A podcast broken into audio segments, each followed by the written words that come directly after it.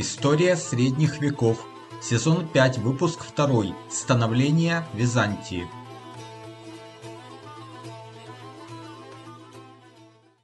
Здравствуйте, а, меня зовут Валентин Хохлов. Э, это цикл передач об истории средних веков, пятый сезон, в котором мы говорим а, об истории Византийской империи.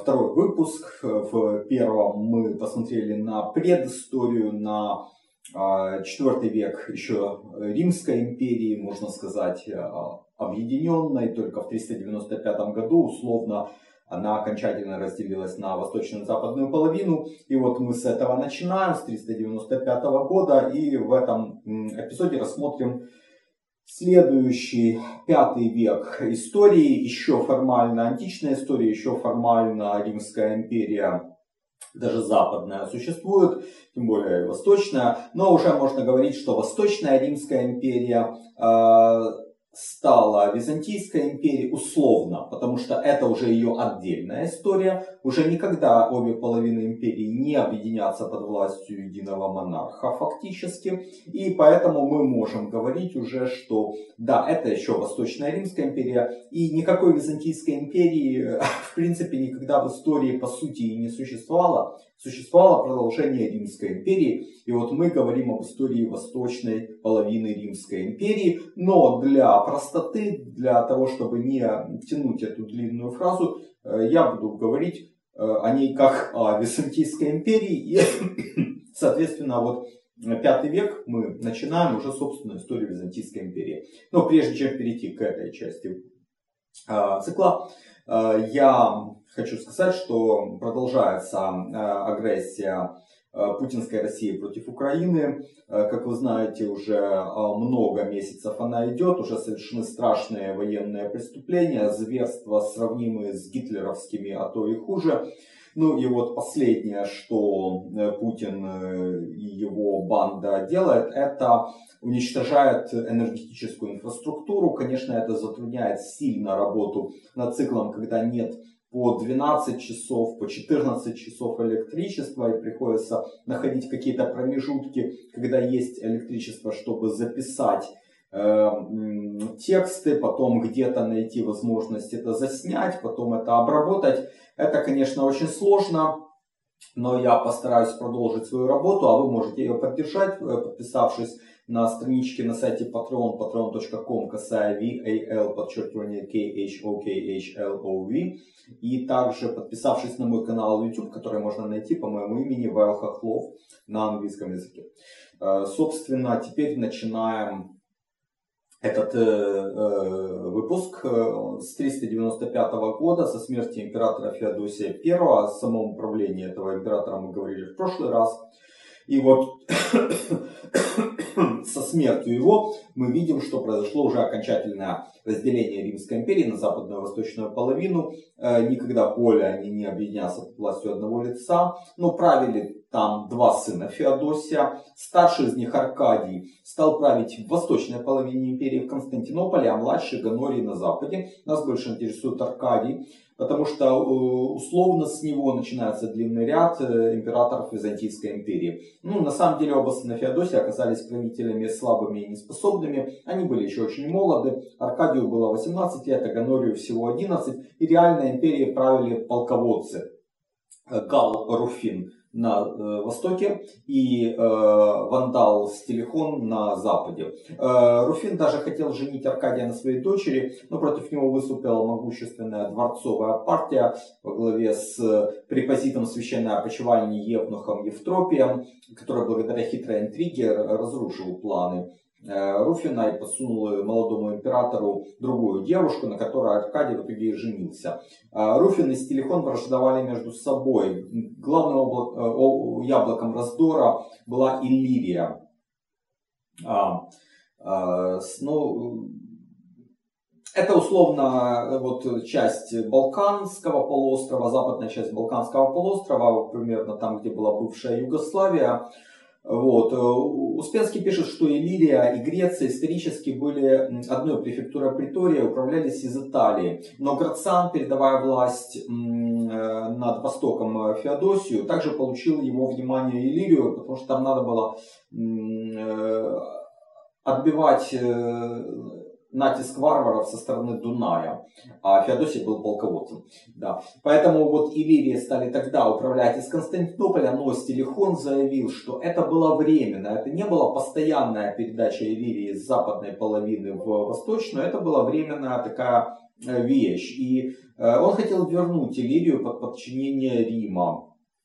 А Руфин, конечно, хотел оставить в подчинении Константинополя. Ну и из этого конфликта, э, который во многом был конфликтом личных амбиций двух полководцев, э, империи был нанесен страшный удар.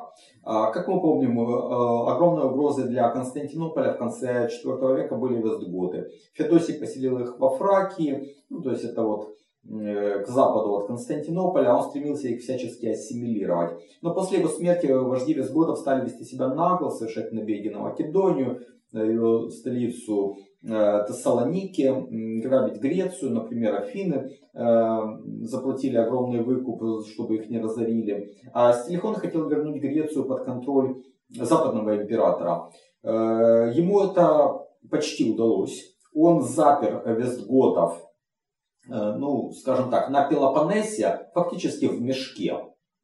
Или, как сейчас говорят, котел он такой сделал для вестготов в Пелопоннесе. А, и он бы их, наверное, уничтожил. Но выступил против этого Руфин, который выступал, конечно, хотел ослабить Телефона. И Руфин вступил в союз с вестготами. Э, и, прикрываясь именем императора Аркадия, ну, грубо говоря, э, не дал Стелихону захлопнуть эту вот мышеловку. И вестготы вышли из Пелопоннеса. И э, Руфин хотел использовать их против как раз Стелихона. А в ответ Стелихон организовал убийство Руфина. Но Аркадий продолжил заигрывать с вестготами. Он в 397 году дал титул Дукса, то есть герцога, вот по нашему. Э, ну, это значит военачальник в римское время, а герцог это такой э, крупный военный э, предводитель. Так вот, Дукса и Лирии как раз вождю визготов Алариху. И с этого началось движение визготов из Греции, Македонии. То есть они сначала пошли в Иллирию, где как раз назначение получил Аларих. Значит, а оттуда уже нет рукой подать и до Италии.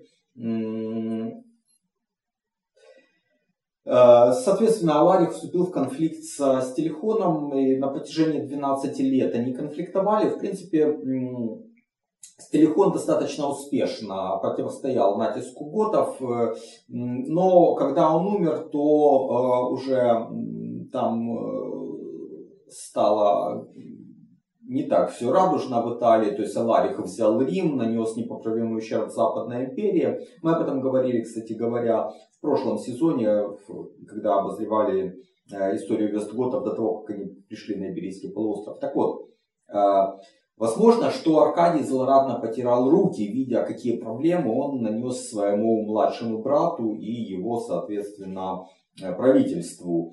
Э, и казалось, что одним выстрелом он убил трех зайцев, потому что он убрал опасных для себя вестготов из своей половины империи.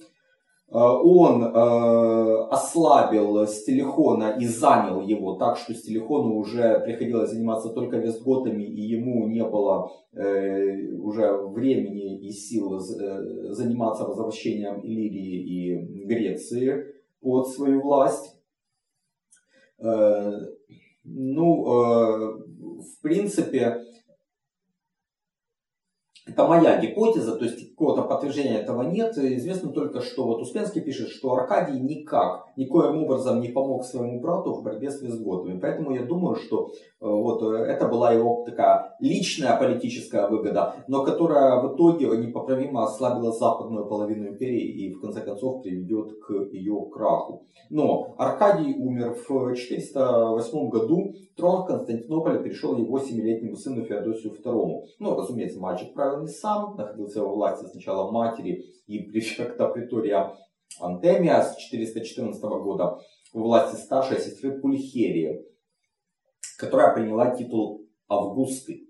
Вот как считает Юлия Латынина, именно властолюбие Пульхерии, ее нежелание иметь над собой власть мужа, э, ну, известна фраза самой Пульхерии, что э, оно свое девство отдала Богу, Так вот, что вот это вот такое отношение Пульхерии привели к развитию культа Богородицы. То есть надо было как-то в христианстве оправдать такое поведение и такую власть вот старшей сестры императора, а, при том, что в раннем христианстве культ Девы Марии не был развит. Это не было э, характерно для первых веков. Э, Пульхерия не только сама вела фактически монашеский образ жизни, но э, она также принудила к тому и младших сестер своих. Императора она, конечно, не могла Э, принудить стать монахом, хотя он вроде бы как бы и сам был э, склонен к монашеской жизни, но нужен был наследник, поэтому нужно было его женить, и Пульхерия подобрала брату невесту.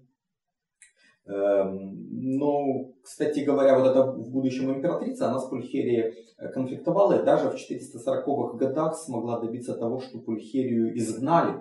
И на короткое время э, Феодосий II освободился из-под влияния старшей сестры, но потом она вернулась, жену императора изгнали, она там жила уже в Иерусалиме, отдельно от мужа, э, а Пульхерия снова воцарилась и фактически заправляла э, сама всеми делами империи. Но в номинальное правление вот Феодосия II в Европу и Азии пришли гунны. Они пока что расположились к северу от Дуная, в Паннонии, то есть нынешней Венгрии, и правил ими хан Рудила.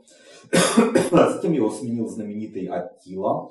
Э, гунны сначала совершают набеги как раз на восточную половину э, империи. С 441 года они разоряют Ирию, Фракию, Македонию, Малую Азию, доходят даже до Сирии. И три раза император собирает против них войска, каждый раз гунны его разбивают. Империя была вынуждена платить им огромную дань. В 448 году Феодосий II организует Катилле посольство, а, но послы имеют тайную цель – убить э, хана. Но на самом деле Атила узнает об этом, он их довольно холодно принимает, намекает, что ему там все известно. Э, и вот один из членов этого посольства, которого звали Приск, оставил описание, которое дошло до наших дней. Это очень бесценный материал об истории вот середины V века. Успенский там цитирует целые пассажи из него. Я не буду этим заниматься.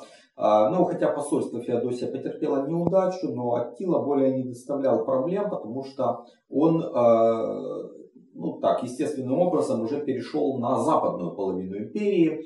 И э, там его разбил знаменитый полководец Аэций. После этого Аттила вскоре умер, и угроза гунов, к счастью для империи, миновала.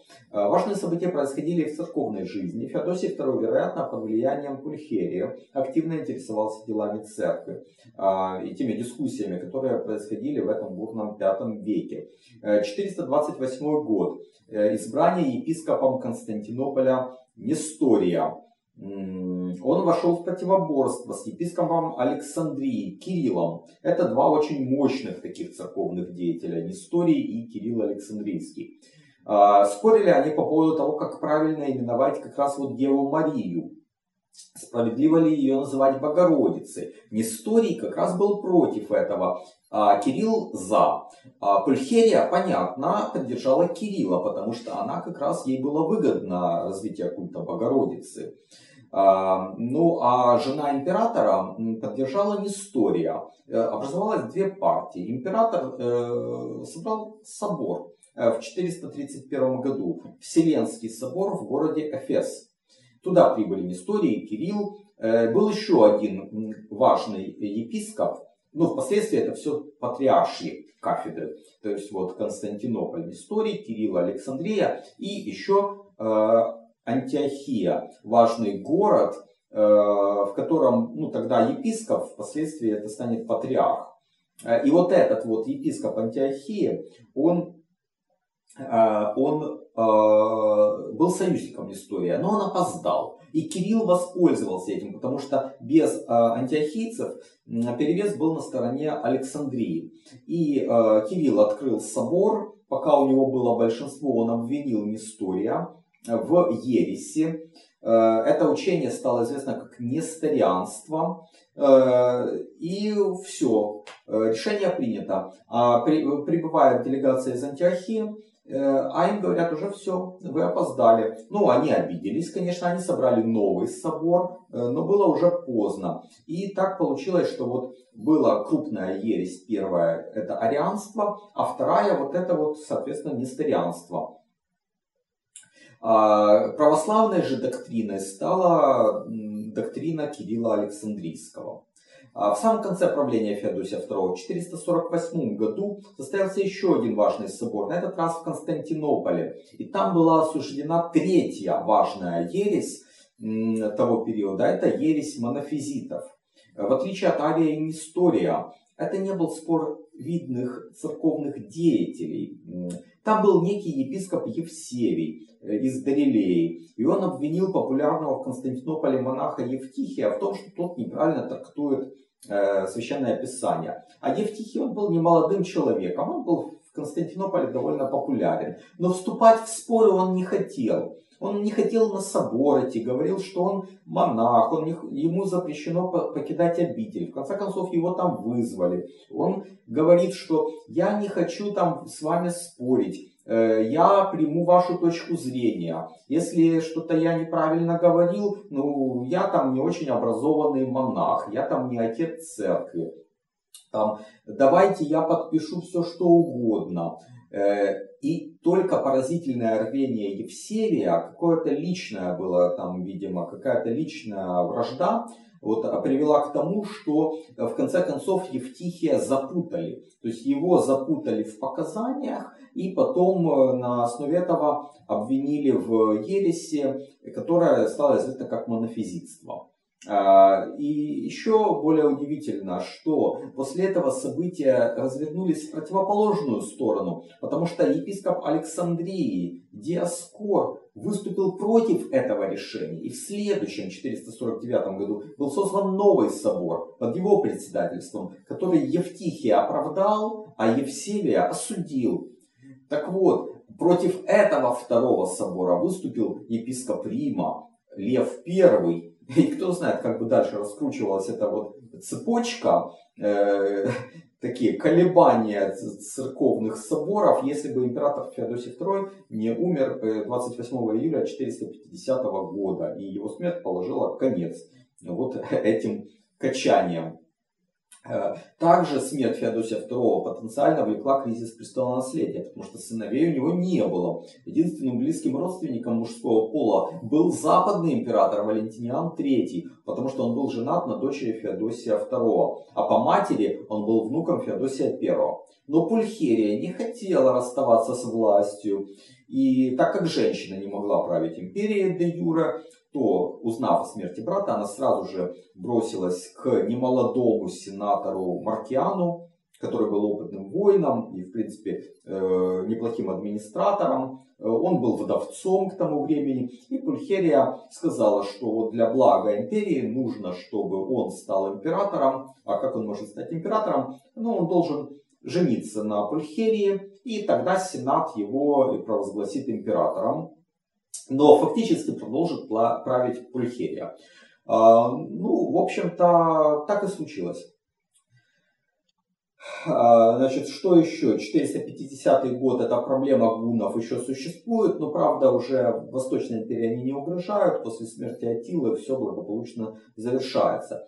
Поэтому э, казалось, что новое правление, оно начинается в достаточно безопасной обстановке. Там, правда, продолжаются церковные споры, и вынуждены были созвать в 451 году Вселенский собор в Халкидоне, это был как бы реванш за тот собор, о котором я говорил, за собор 449 года.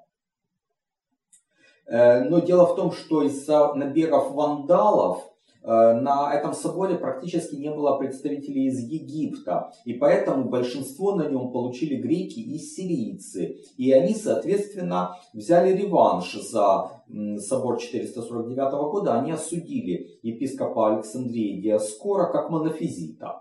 Он и Евтихий были сосланы в отдаленные провинции империи. А некоторые церкви, такие как армянская, грузинская, не признали решение Халкидонского собора, э, и потому что они считали, что это возрождение несторианства. Э, и здесь для нас важно не столько отделения так называемых нехалкидонских церквей. Вот на этом этапе э, как раз оно происходит. Но то, что Халкидонский собор постановил проводить репрессии против монофизитов, вплоть до телесных наказаний и конфискации имущества, это вызовет огромное недовольство в тех частях империи, где были сильны настроения как бы монофизитские. В первую очередь это Египет и Сирия. Ну а также и в Палестине. Например, монах Феодосий поднял восстание, там до 10 тысяч монахов выступало против Калкидонского собора. Это восстание подавили. И на монофизитов там были жесткие гонения. После этого Сирия и Палестина э, пришли в упадок. И это будет иметь потом очень важное значение в том, как легко арабы завоюют Сирию, Палестину, Египет. Не в последнюю очередь из-за вот этих христианских э, междоусобиц. Пульхерия умерла в 453 году, и Маркиан дальше правит уже самостоятельно, еще 4 года. Э, в это время усиливается роль военных предводителей, в первую очередь э, готов и аланов, которые были федератами, то есть союзниками империи. Уже во времена Феодосия II возвышается один из э, вот этих федератов, Ардабурий. У него был сын Аспар, и, собственно, в 450-е годы именно Аспар получил большое влияние. Император Маркиан в 457 году умирает, и Аспар возводит на престол своего э, подчиненного и, скажем так, своего протеже Льва I. И он рассчитывает, что э, император будет его марионеткой. Но не все так получилось, как он планировал. Хотя Аспар был главнокомандующим, его старший сын Ардабурий стоял во главе армии на востоке, а младшего сына Патрикия Аспар рассчитывал женить на дочери императора, сделать преемником. Но кстати, прежде чем мы перейдем дальше, во Флоренции сохранилось прекрасное серебряное блюдо, которое изображает Аспара. Я вот его покажу на Э, картинке э, сам Аспар сидит на троне, рядом э, Ардабурий младший, написан его титул претор, а по кругу идет надпись Флавий Ардабурий Аспар, Иллюстрий, магистр войска, ну то есть магистр милитум, граф, то есть комес и консул. Вот. Переходим дальше. Лев I оказался не так-то прост. Он не хотел быть марионеткой. И там первые 8, там 9, 10 лет он, конечно, под влиянием Аспара. Но уже в 468 году он выдает свою дочь э, за Зенона. Это представитель могущественного клана Исавров, воинственных племен, которые живут в горах Тавра на востоке империи. И Лев I решит противопоставить этих вот варваров с востока э, варварам с запада, Готам и Алану. А, Зенон якобы нашел тайную переписку Ардабурия с а, персами, и на этом а, основании император использовал против, это, против Аспара, чтобы лишить его поста главнокомандующего.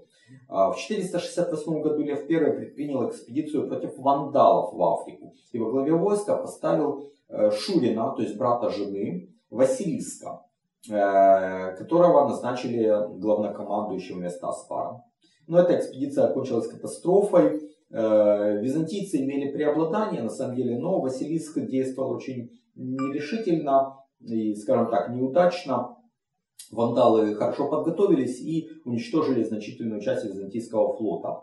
И, кстати говоря, была такая версия, что к этому отношение мог иметь Аспар, который стремился как бы опорочить назначенного э, вместо него нового главнокомандующего. Но в итоге настроения в Константинополе, конечно, э, были и против Василиска, и против Аспара. В 470 году Аспар отыгрался. На его сторону пришла часть войск Зенона. Он вынудил Льва I таки выдать свою дочь, ну другую, не ту, которая за Зеноном была, у него еще была еще одна дочь, и вот ее-то выдали за Патрикия, и таки назначили Патрикия преемником. И вот а, дело в том, что Аспар и его сыновья были арианами. Патрикий формально перешел в ортодоксальное христианство, в православие ради женитьбы, но духовенство не доверяло ему э, и э, подняла народ на восстание против Аспара и его сыновей. И в итоге э, там были всякие такие Э, конфликты в Константинополе. Аспар был вынужден скрываться, потом решил помириться с императором. Лев I сказал, что там приходи ко мне во дворец, я там обещаю, что с тобой ничего не случится. И когда Аспар и сыновья пришли, то император приказал их убить. И вот э, Аспар и Ардабури были убиты, брак дочери императора с э, Патрикием был аннулирован. Патрикий вроде бы остался жив, но сошел с исторической сцены.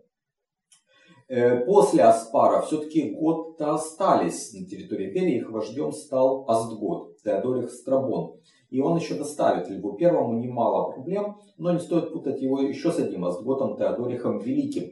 Но он скоро тоже появится в нашем повествовании. Сам же Лев I умер в 474 году. При жизни он определил преемником своего малолетнего внука Льва II. Это был сын дочери э, Ариад, Ариадны и Зенона как раз. Фактически править стали родители а, мальчика, а сам малолетний Лев II в том же году умер. Формально он присутствовал неполных 10 месяцев. И трон империи перешел к его отцу Зенону. Большое влияние имела еще вдова Льва I. Она Зенона недолюбливала. Эм, и в конце 475 года в Константинополе вспыхнул мятеж. Зенон бежал на свою родину, в Исаврию, а власть в столице захватил Василиск, вот как раз брат жены Льва I. Но э, свою сестру э, он тоже недолюбливал, он даже приказал казнить ее любовника. Ну, Успенский считает Василиска временщиком, но в Википедии, например, он в ряду императоров числится. Э, но правил он недолго, потому что оказался плохим правителем. Э, человеком нечестным, мелочным, жестоким. Видимо, не случайно в свое время вандалы разгромили управляемое его, им войско. В делах церкви он сделал ставку на монофизитов, что привело в негодование православное духовенство. Э, в результате через год правления от него отвернулись все, и Зенон в 476 году вернулся к власти в Константинополе. Э, он пообещал не проливать кровь, э, потому что Василиск с семьей спрятались в церкви. Обещание свое Зенон сдержал своеобразно. Крови Василиска, его жены и сына он не пролил, он приказал их заточить в цистерне, замуровать, и они там умерли от жажды и э, голода. Вот э, такой был своеобразный император Зенон. В том же 476 году в правлении Зенона произошло э, важное событие, о котором мы уже говорили в э, первом сезоне нашего цикла, и вы, наверное, уже догадались, о чем я. Это, конечно же, упразднение Западной Римской империи.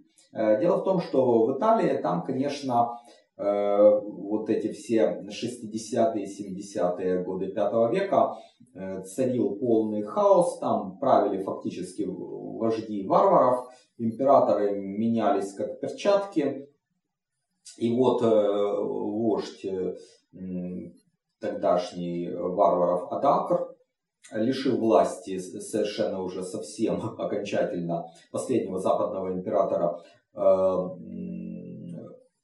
Ромула Августула. Э, благо в предыдущие годы там э, творилось такое, что легитимность его была под сомнением, потому что там был еще жив предыдущий император Юлий Непот, который был в Далмации. Ну, в принципе, никто там особо не удивился. И, в принципе, только для предыдущих э, варварских вождей было типично, что они одного императора лишают власти и обычно убивают, а сажают своего какого-то э, протеже. А Адакр решил э, вопрос кардинально. Он никакого своего протеже уже на трон не сажает, а отсылает императорские инсигнии в Константинополь.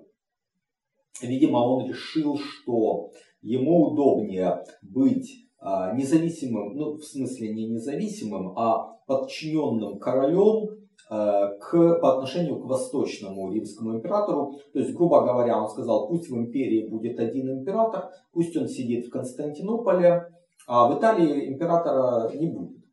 А я буду править как магистр Милитум на Западе, как король для германцев. И ему, видимо, был удобен далекий император на Востоке, который не вмешивался в дела Италии, чем какой-то там потенциального император в Риме. Но Зенону это не очень понравилось. Я думаю, что Зенон понимал, что он не имеет никакого фактического влияния на Адаакра, что тот э, фактически правит как независимый король, хотя формально признает власть императора. И Зенон нашел интересный выход. В те годы в Константинополе уже как 10 лет жил э, молодой Теодорих из Азготов. В будущем его назовут Великим. Он был сыном короля панонских готов э, Теодемира, и Зенон решил его использовать в своих целях. Ну, во-первых, он его использовал для э, того, чтобы найти противовес э, вождю фракийских готов Теодориху Страбону, о котором я говорил выше, который еще Льву Первому доставил там неприятности после убийства Аспара, и Теодорих Страбон был как бы таким вождем партии германцев, э, которых ранее возглавлял Аспар. А вот Теодорих Великий, он э, был как бы э, из других готов, из тех готов, которые были в Панонии. А, и к тому же Теодорих Страбон поддержал Василиска. А вот Теодорих Великий был на стороне Зенона. Но, впрочем, Теодорих Страбон вскоре погиб в результате несчастного случая. И Теодорих Великий, он уже как бы был естественным тогда вождем для готов. Ну и э, Зенону были нужны верные лично ему войска, потому что армия империи на самом деле была под командованием полководца Илла, который помог Зенону против Василиска, но при этом понимал, что Зенон от него зависит не забывал об этом. И отношения между Зеноном и Илом ухудшились. И в 484 году Ил поднял мятеж и попытался посадить на трон своего ставленника. Но тогда вот как раз Теодорих Великий Зенону и пригодился. Он помог императору разбить Илла. Однако затем уже усилился сам Теодорих, а стуготы стали разорять Фракию. И Зенон э, решил, э, как ранее, э, там почти сто лет назад, при Аркадии натравить готов, только на этот раз уже не вест готов, а ост готов, на Италию, чтобы с одной стороны ослабить э, ну, как бы опасного соперника, это Адакра, а с другой стороны убрать из пределов восточной половины империи беспокоящих ее готов. И это ему также удалось, как и в прошлый раз. То есть фактически Асготы повторили путь Вестготов. Зимой 488-489 э, года они вышли из Фракии, прошли нынешнюю Болгарию и Сербию, разграбили союзную, разбили союзную Адакру войска гипидов, вышли к Любляне. Дальше в общем-то, из э, первого сезона выпуск номер два, вы знаете, э, события, это Теодорих образовал свое королевство на месте э, ну, вот, нынешней Словении, Хорватии, э, ну, в Далмации. Так? Потом он пошел на Италию, там они с Адаком несколько лет воевали. В 493 году в ходе переговоров Теодорих убил Адака и стал королем Италии. А император Зенон до этого не дожил. Он умер в 491 году. Есть версия, что у него случился эпилептический припадок. Его похоронили заживо.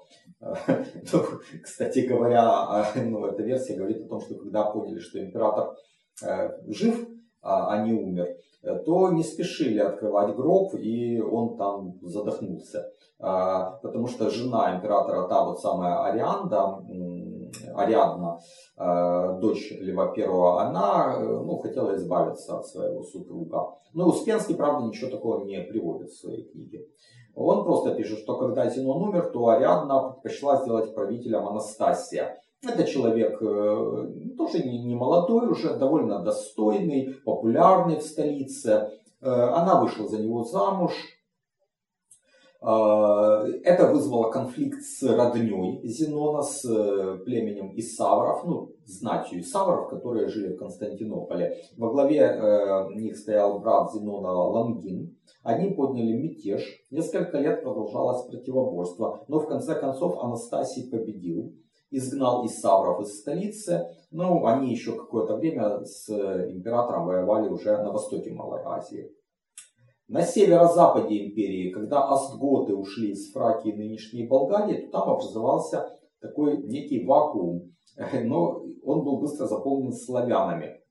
Они пришли с севера, с района Карпат, переправились за Дунай в 90-х годах 5 века и далее начали осваивать активно вот эти вот земли. Сначала север Балканского полуострова, северо-восток, я бы даже сказал. Потом двинулись на юг, в Македонию. Потом еще дальше на запад, в Эпир, то есть на берег Адриатики, там нынешняя Албания условно. Э, далее э, движение на восток, во Фракию, то есть по направлению Константинополя, и на юг, на землю, собственно, Греции. Для защиты столицы от славянского угрозы Анастасия воздвиг так называемую длинную стену. А, это была на запад от Константинополя. Эта стена шла от моря до моря, от Мраморного моря до Черного моря. Славян в своих целях использовал варвар Виталиан. Ну, считается, что это варвар, не знаю там точно или не точно, но точно, что его звали Виталиан.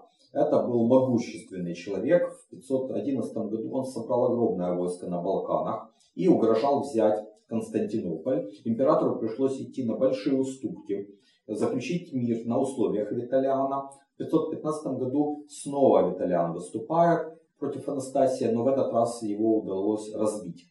Э, но Виталиана не убили. В принципе, Анастасий был довольно э, хорошим правителем, э, очень разумным. И Виталиана он как бы использовал дальше в своих целях. Виталиан ему служил.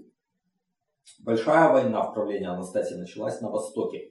Туда вторглись персы. В 502 или 503 году был там у них царь то ли Кабад, то ли Кавад.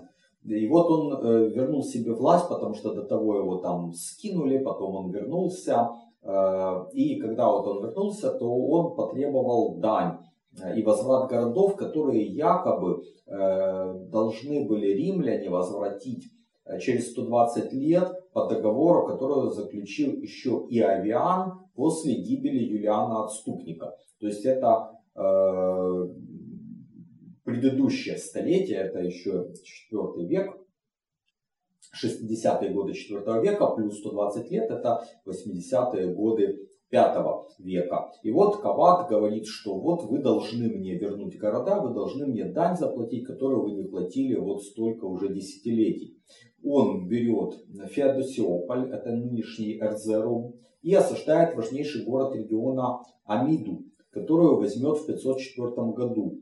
Э, персы разоряют север Месопотамии, э, Армению, доходят до Сирии. В 506 году Анастасий замеряется с персами. Он платит им дань, но параллельно начинает активно строить э, укрепления на границе. И в стратегически важном месте строит город Анастасиополь.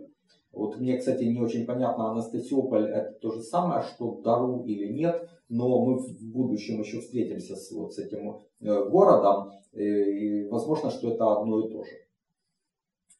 Э, ну, это вот город как раз на границе Византии и Персидского царства. И, к слову говоря, в этой войне как раз выдвигается граф Юстин, э, который показал себя способным военачальником. В отношении внутренней политики Анастасий проявил себя э, крайне терпимым и умеренным правителем. Я напомню, что в области религии там были очень нешуточные баталии. И терпимость Анастасия на самом деле вызывала раздражение у радикально настроенного православного духовенства. Хотя император периодически сменял епископа Константинополя, чтобы поставить туда более лояльного себе человека, но все равно церковь относилась к Анастасию холодно. И это было одной из причин мятежа Виталиана как раз. Почему? Потому что Виталиан выступил еще и под лозунгами защиты ортодоксального православия против такого вот колеблющегося Анастасия, который, может быть, имеет симпатии к монофизитам. Ну, это сыграет роль в будущем еще в правлении Юстина и Юстиниана. А пока правит Анастасий, человек, который внутри империи проводил политику довольно мягкую, довольно разумную, можно даже сказать либеральную, не только в церковной сфере, но и в экономической. Дело в том, что он провел большую фискальную реформу в 497-498 годах. Он уничтожил наиболее глупые и вредные налоги и э, примерно тогда же провел денежную реформу, установил монетную систему, которая просуществовала долгие годы и даже века. И в целом э, я бы э, охарактеризовал правление Анастасия, которое закончилось в 518 году со смертью этого императора, как э, одно из наиболее хороших в Византийской империи, несмотря на все трудности, которые были, трудности военные, все-таки не очень удачные войны. То есть Анастасий не был таким уж выдающимся полководцем, но как государственный деятель, как разумный правитель, мне кажется, он проявил себя с самой лучшей стороны. И, и вот очень интересно сравнить его с Юстинианом, о котором мы будем говорить в следующих выпусках. Э, они, как бы, можно сказать, противоположности, потому что э, Анастасий воевал не очень много, не очень удачно, но очень хорошо проводил внутреннюю политику, был терпимым человеком и экономически благополучно оставил страну. А Юстиниан, напротив, проводил масштабные военные кампании, многого в них добился, но э, внутри проявил себя человеком жестким и нетерпимым, разорил, подорвал экономическую базу империи, оставил ее нищей и с э, ослабленной армией. Поэтому тут э, еще непонятно, кто, кто был более великим правителем. Я бы э, считал все-таки Анастасия одним из э, наиболее выдающихся византийских императоров. Если вам нравится этот подкаст, вы можете поддержать мой труд, присоединившись к моему сообществу на сайте Patreon patreon.com касая VAL подчеркивание KHO KHLOV также подписывайтесь на мой канал в YouTube, Вэл подчеркивание Хохлов.